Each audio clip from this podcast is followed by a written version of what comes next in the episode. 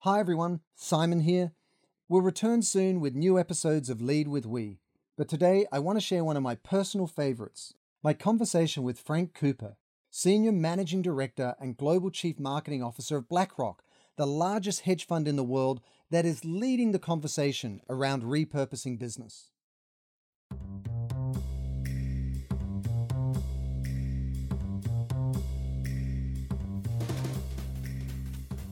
Welcome to this week's episode of Lead with We, where I'm talking to Frank Cooper, the Senior Marketing Director and Global Chief Marketing Officer at BlackRock. Frank, welcome to the show.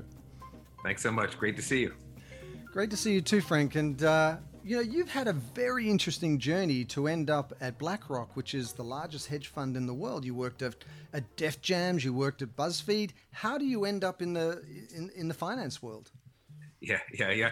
I, I plan to make that uh, that switch from you know entertainment to uh, consumer goods to you know BuzzFeed to to uh, financial services. No one can map that out, right? But and it seems like it's random, um, but it's actually not completely random. And I was very fortunate early in my career to have uh, someone pull me aside and, and and say to me, "What what do you really want? You know, uh, what are you what are you passionate about? You know, what are you what energizes you?" And, and and that person told me hey whatever that is find that because you need to connect that to your work. Because if you don't you're going to work so hard eventually you will find that that uh, your your main work uh, will take over your life and what you really enjoy doing will be pushed to the wayside. So if you can connect those two things early on do it. And so i found that i, I actually wanted to find ways to increase people's potential find ways to connect people to others. And if you look at my, my, my experience in the entertainment industry you might say like oh that was great you, you know you met some stars whatever it's fantastic. But the way i looked at it was that you know motown and def jam helped to connect people to cultures and people that they otherwise would be disconnected from black culture in particular. And, and motown did it in a very specific way of assimilation and def jam did it in the opposite way. You know when i was at pepsico um, i love the fact that indra nooyi when she became ceo the first thing she did she established the mantra performance with purpose. And we were looking for ways to start to make brands more purposeful and make people get, uh, empower people in, in, in, much more specific ways. Uh, BuzzFeed, I was very excited about the fact that BuzzFeed, at its best, would take people who were historically marginalized and put them on center stage.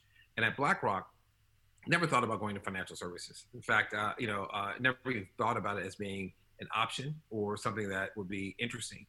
Um, but I had a really interesting conversation with Larry Fink when I came in and, and met Larry. Uh, Larry didn't talk about ETFs or you know uh, uh, returns on investment uh, or uh, you know active versus passive. What Larry talked about was purpose.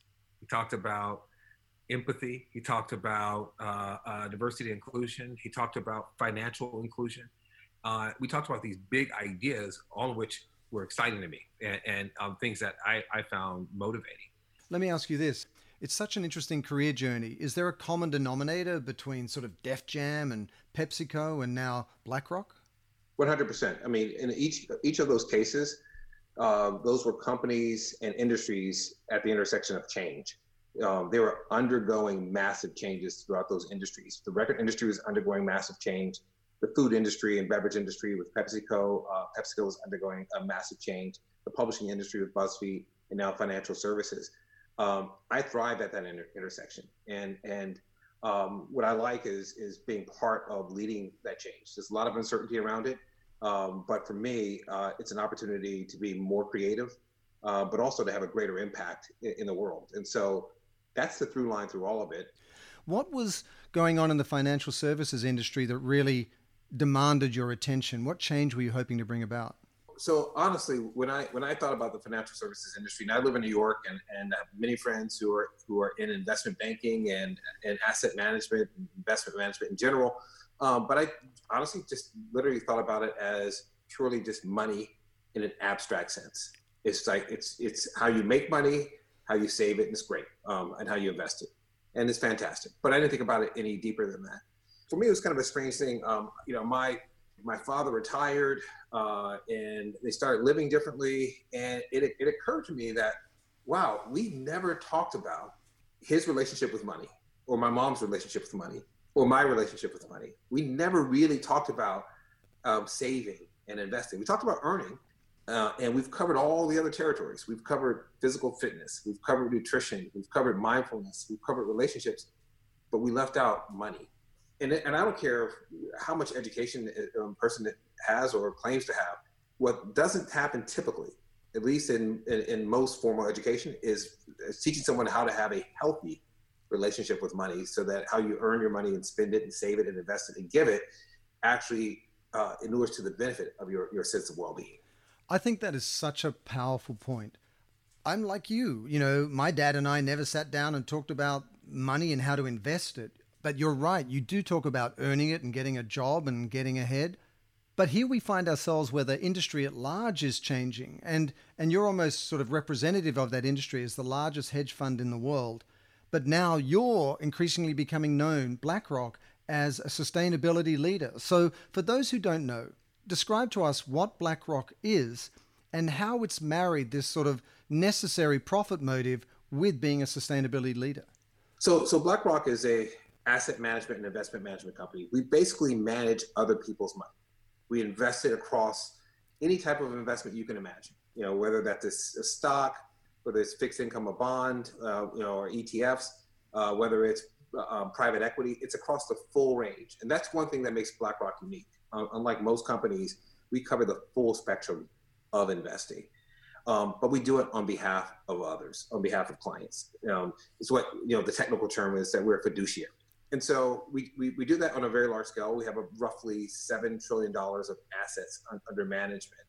Um, but when you break those assets down, what's fascinating is you start to look at the real people behind them you start to see that what we're investing in, we're investing in pension funds all over the world. And behind those pension funds are teachers and, and, and firefighters and police officers. You know, uh, we're, we're heavily invested in what they call exchange traded funds, you know, um, which basically track an index. And um, that's allowed more individuals to come into the marketplace and to invest in, in stocks in a way that that's more safe for them, right? And so what we do is um, we invest across that full spectrum what's happened in the past, say, let's say 10 years since the global financial crisis, people, rightly so, started to question, you know, does this system serve me well? You know, uh, is it allowing uh, me to participate in a way that uh, I will benefit and maybe my children will benefit from this and, uh, um, and improve upon what I built? And increasingly, people were answering that question with absolutely not. And you started to see that populate around the world in the form of populism, which turned into nationalism. And you started to see people's expectation of a fund and, and, and firms and companies in general change. They, start, they started to say that this system is not working for me. Uh, I want to see a change. And Larry Fink, our CEO, every year, uh, you know, puts out a CEO letter in January, and and the themes were consistent. You know, uh, what Larry did is he didn't really focus first and foremost on the industry and say, hey, this what's happening in the industry. Let me tell you what to do. He, he focused on what was happening in the world, what was, what was happening in, in society and in culture, and how did that impact our industry. He talked about long termism. He talked about diversity and inclusion. He talked about purpose. And most recently, he talked about environmental sustainability. And, um, and, and for us, again, it's not just a kind of a, a, a clarion call out in the, in, in the world it's we ta- we've taken that, and in Larry's letter, we've taken those issues and pulled them back into the industry. So when you look at something like environmental sustainability, what we concluded is that climate risk is investment risk.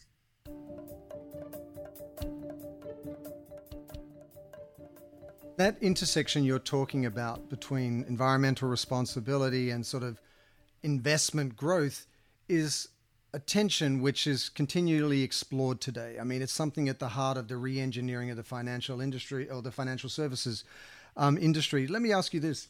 Fundamental to what you just described is a tension between a long term perspective and a short term perspective. You know, the equities markets, they want to make more money sooner rather than later. Yet, if we are going to be more responsible to the environment, we've got to take a more long term effect. So, you know, you're at the intersection of this as the largest hedge fund in the world. How do you calibrate or rationalize those two so that you can discharge your fiduciary duty in a sense and, you know, maximize people's investments, but also, you know, protect their future as well? It's a really, really tough situation. Um, you know, if, if, you put yourself in the position of a leader of a company, a CEO uh, of a company, and you have quarterly pressure uh, from your investors, uh, to generate greater returns and growth.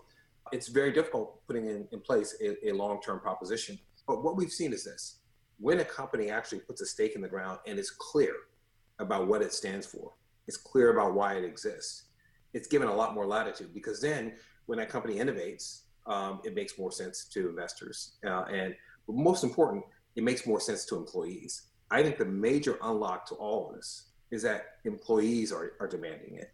When you look across those stakeholders, uh, I think that's where the pressure is going to emanate from, first and foremost, will be employees. I am optimistic as well for that very reason. I think we're finally seeing the necessary coalition of people or stakeholders, including employees, including investors, including consumers, all coming together and saying we need to do something differently. So, in your opinion, you know, this is Larry's third letter in which, you know, he called for this, well, he announced that he sees a fundamental restructuring of the capital markets. You know, why now? Why this shift now? Why do, why is BlackRock speaking out now? Is it a function of urgency? Is it a function of the opportunity to retool ourselves while we still have time? I think it's a combination of both of, of, those things. You know, I mean, there's definitely a sense of urgency. You know, the the clock is ticking in terms of our ability to address the environmental concerns that many people have raised. And whether you, someone believes in it or not, what is true is that there is a widespread perception that climate change is real, and that widespread perception will affect the assets that uh, that that people are holding. You know, we've had protests at our office. We've seen uh, um, reports uh, come in from people who ordinarily would, would be on the side of, of not making change, saying that it's time for change. I mean, I think people enough people have rung the bell that it caused us and many others to pause. But I think what really changed everything um, and for, for Larry BlackRock was that it was no longer just a social or cultural issue. It was now so so deeply embedded in, in, in culture and society that it would start to affect investments. And it's not purely a money issue. Um, it, it's it's more of uh, kind of an awakening that when you think about risk, uh, it's not purely about monetary issues at this moment. When you think about risk, it's about how the cultural societal impact will affect the way in which an asset actually grows over time. Think about this. For the longest, we've been saying, uh, you know what, um, climate change is coming. Don't worry about it. It's 2050. It's going to happen in 2050. If you have a 30 year mortgage, we're now in 2020. Uh, a 30 year mortgage takes you into 2050. How does that get priced into you know, uh, the risk of certain mortgages in, in areas that are, that are low-lying areas um, um, across the country, you know, that are prone to, to flooding. And we're seeing that get worse and worse over the, over the years. It, that's kind of the clearing call. Is, it's that it's here upon us now. You can run the numbers. You can see it. It's no longer this distant future. It's affecting the assets um, that we currently have. I think you're absolutely right in that, you know, not only are issues like climate affecting the lives of people outside business, but it's really affecting business in terms of their bottom line. We've seen a shift because, you know, climate is affecting supply chains and their basic ability to produce the products that they want to sell. It's affecting their ability to attract the employees and win the talent wars they need. It's affecting their ability to win the, the, the goodwill and loyalty of consumers who care about the future. And so it finally is really visiting upon the bottom line drivers of business. And so business has really woken up but I'm sure you must get a lot of pushback. I mean, in terms of the companies you invest in or how you encourage them to change, what sort of what sort of pushback do you see, and how do you deal with it? Well, look, I mean, no no CEO and, and most board, boards of directors don't want to have additional pressures and constraints put upon them. And you know, we're basically making a public statement that change needs to happen now. And so the pushback you get is that even if I agree uh, with what you're saying, BlackRock, I, I don't want you to impose it. I don't want you to draw the line. Um, we want to have flexibility uh, to make these changes ourselves. And you get some people who would say, we don't even necessarily agree with you. Uh, and, and who are you to tell us, you know, uh, what we should be doing? The bottom line is well, we're making a choice on behalf of our clients that we're looking at what we believe is happening in the world and how that will impact investments, how that will impact companies over the long term. No one has to agree with us. Um, it's our judgment uh, uh, about uh, what's happening in the world. So the pushback comes all the time uh, and from all sorts of places. But along with the pushback, you get a lot of people who basically say, thank you for giving us some air cover uh, because we know it's the right thing to do, and we know it's it's actually beneficial to our company in the long term. You know, it's it's interesting, isn't it? We find in our work that often, as soon as you give people permission to do what they want to do instinctively or what's innate within them, which is to be more responsible, to be more purposeful, and you can articulate what that looks like, it's like a house of cards. It suddenly all falls into place because you know no one wants to really kind of make profit to the extreme at the cost of everything that makes business possible. That just doesn't make any sense. And if they can drive growth on the strength of being purposeful, why would they? Why would they not? The reason I think it's so hard is that so you have generations of executives who've been trained to think about one thing, to maximize the profit for the shareholder. You know, the Milton Friedman doctrine. Um, if, if, everyone who's gone to business school, um, a major business school, um, that's the first thing they teach you, and then all the courses flow from that. Then you have people who've been successful in doing it that way, and now we're saying to them, guess what? That is no longer the case. That's no longer enough. Um, you have to think about a whole other set of stakeholders, employees, uh, um, communities, your business partners, uh, as well as shareholders. And quite honestly, it, it's freaking some people out because they're like, I don't know how to balance that. I mean, what's the what's the intellectual construct that I should use to think about how to balance the interests of these stakeholders? Um, and um, and I got to shift my, the way I, have been thinking for the past 20, 25 years. Many people don't want to do that, um, but they have to do it because the expectations of the people that are most important to them have shifted so so profoundly. Um, and again, I think employees will drive it, but I think communities will put pressure on companies also, and I think business partners will put pressure pressure on companies uh, in addition to the employees and the communities.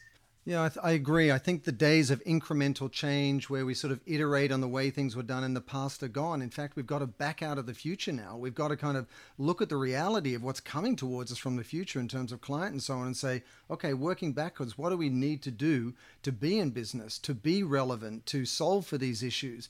And that's not a burden. It's a big, you know, innovation unlock in some ways. And I, I, guess that's even more true this year than ever with COVID and the Black Lives Matter movement and so on.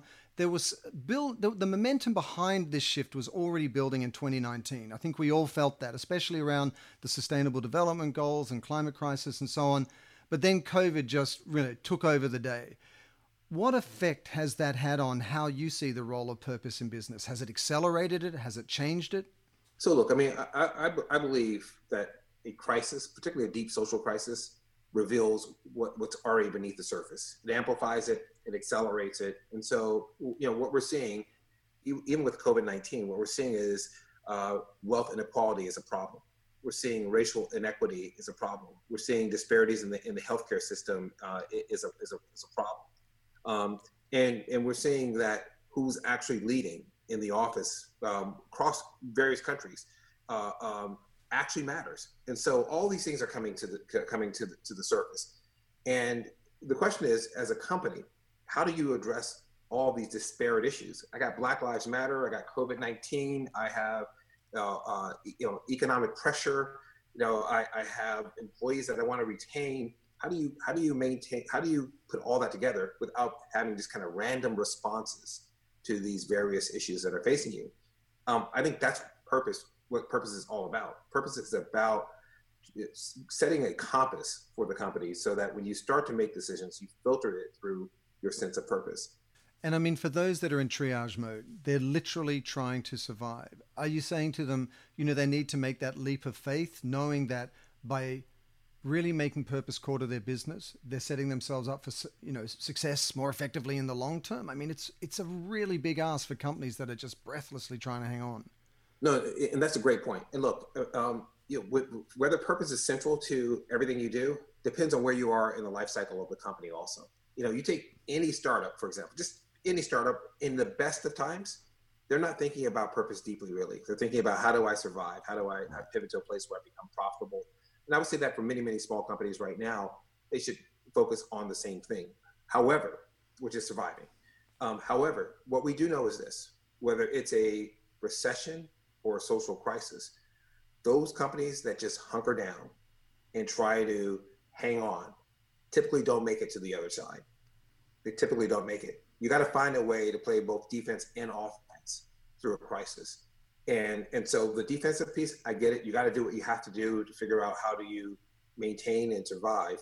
But you also have to open up another lens and say, well, what can I do to actually help people do my part or to create value or to serve a human need in this period that we're in right now?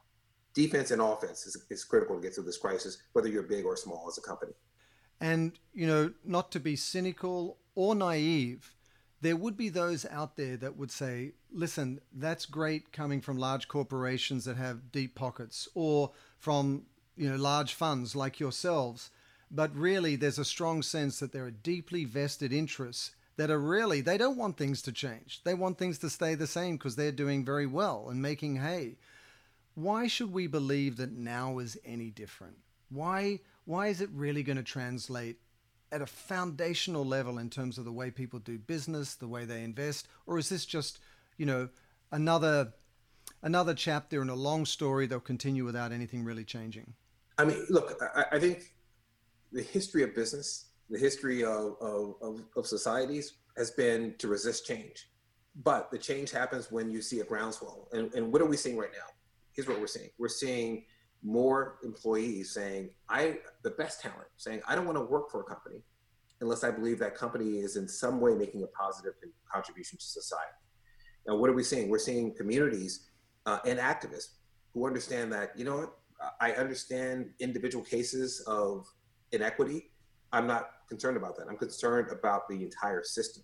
And so now we're seeing a much more organized, uh, concerted effort to address the entire system of things, not just approximate proximate, proximate causes. What are we seeing? We're seeing communities across the world saying, we're not going to invite companies in uh, and welcome them into our communities unless we believe they're helping us along.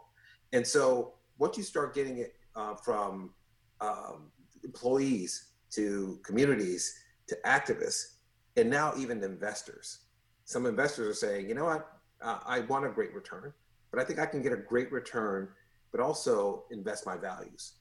And we're seeing that. And so to me, that is the perfect storm.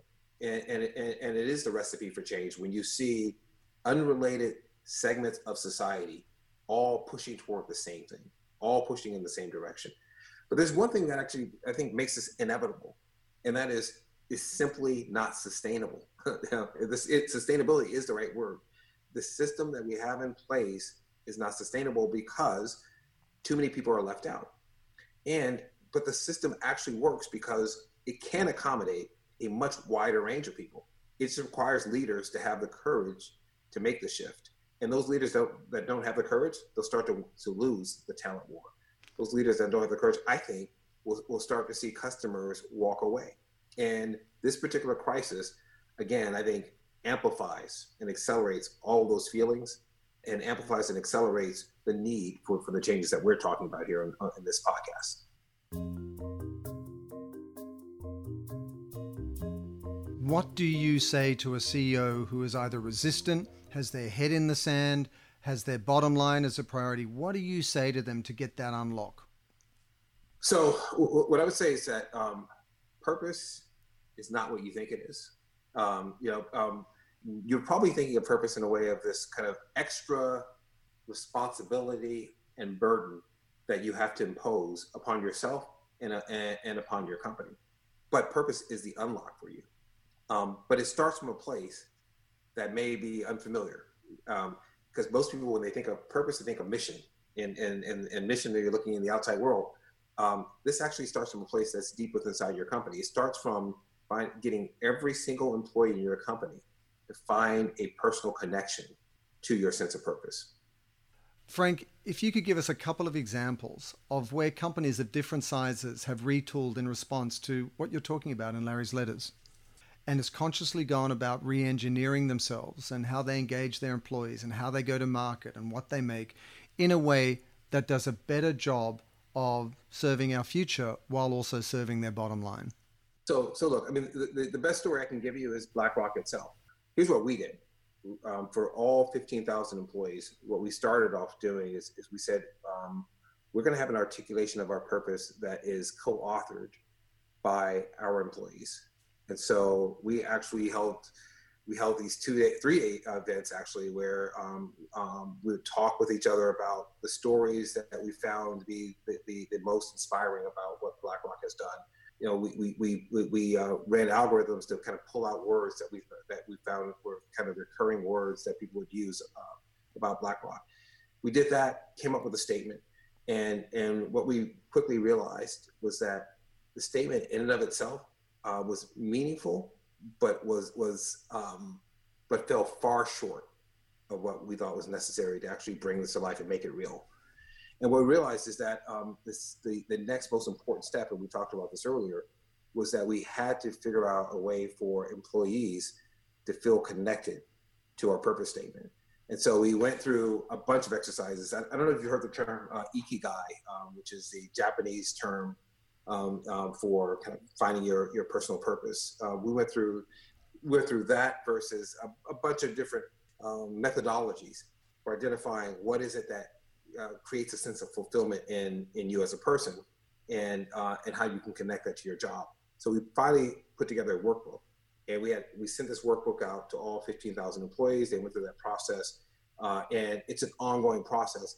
But um, the stories that came back from that were amazing in terms of people feeling more connected to the firm.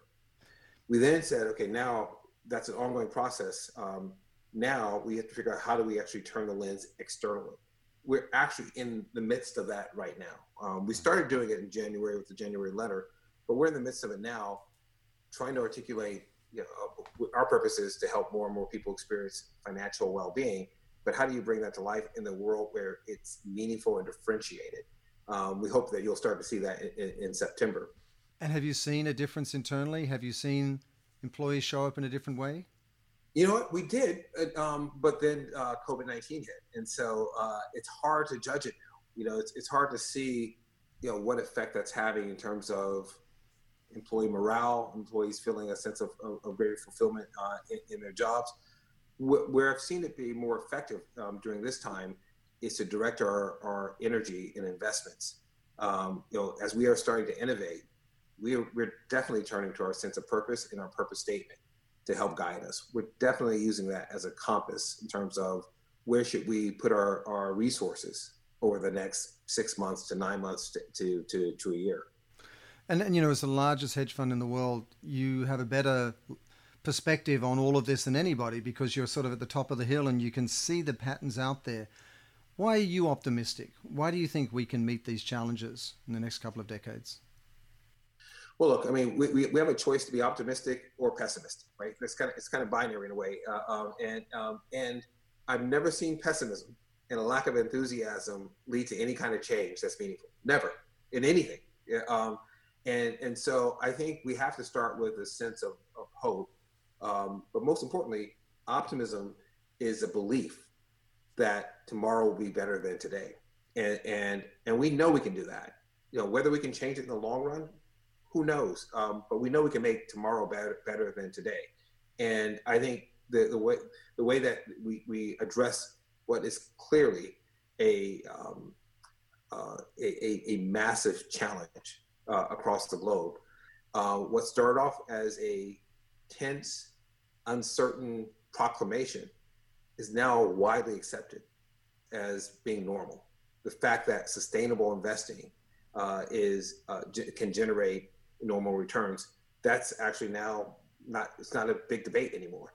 If you change the way the investors think and you put that on top of all the other changes um, that have occurred, for me, that's that's a source of optimism, uh, and and and it's one more step toward what I think is is the solution.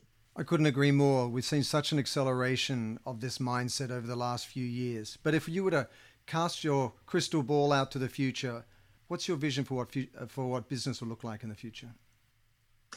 Look, I mean, my, my vision for for what business should look like in the future is rooted in this idea that uh, we would have purpose-driven leaders.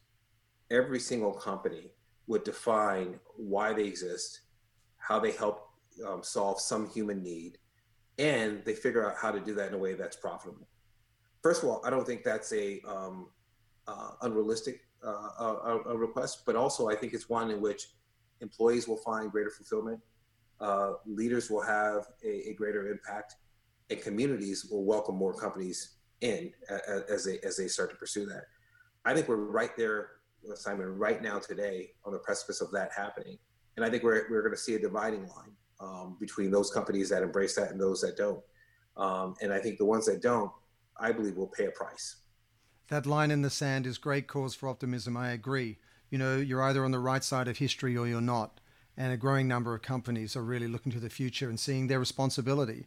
Frank, thank you so much for your insights and thank you to BlackRock for its leadership in this area. And uh, we look forward to following how it rolls out inside BlackRock itself, but also, you know, how you inspire more, more companies to think and act this way as well. So thanks for the time. Thanks so much. Appreciate it. Today we were talking with Frank Cooper, the Senior Marketing Director and Global Chief Marketing Officer of BlackRock, who shared with us a few things that they're doing to become a purposeful company themselves.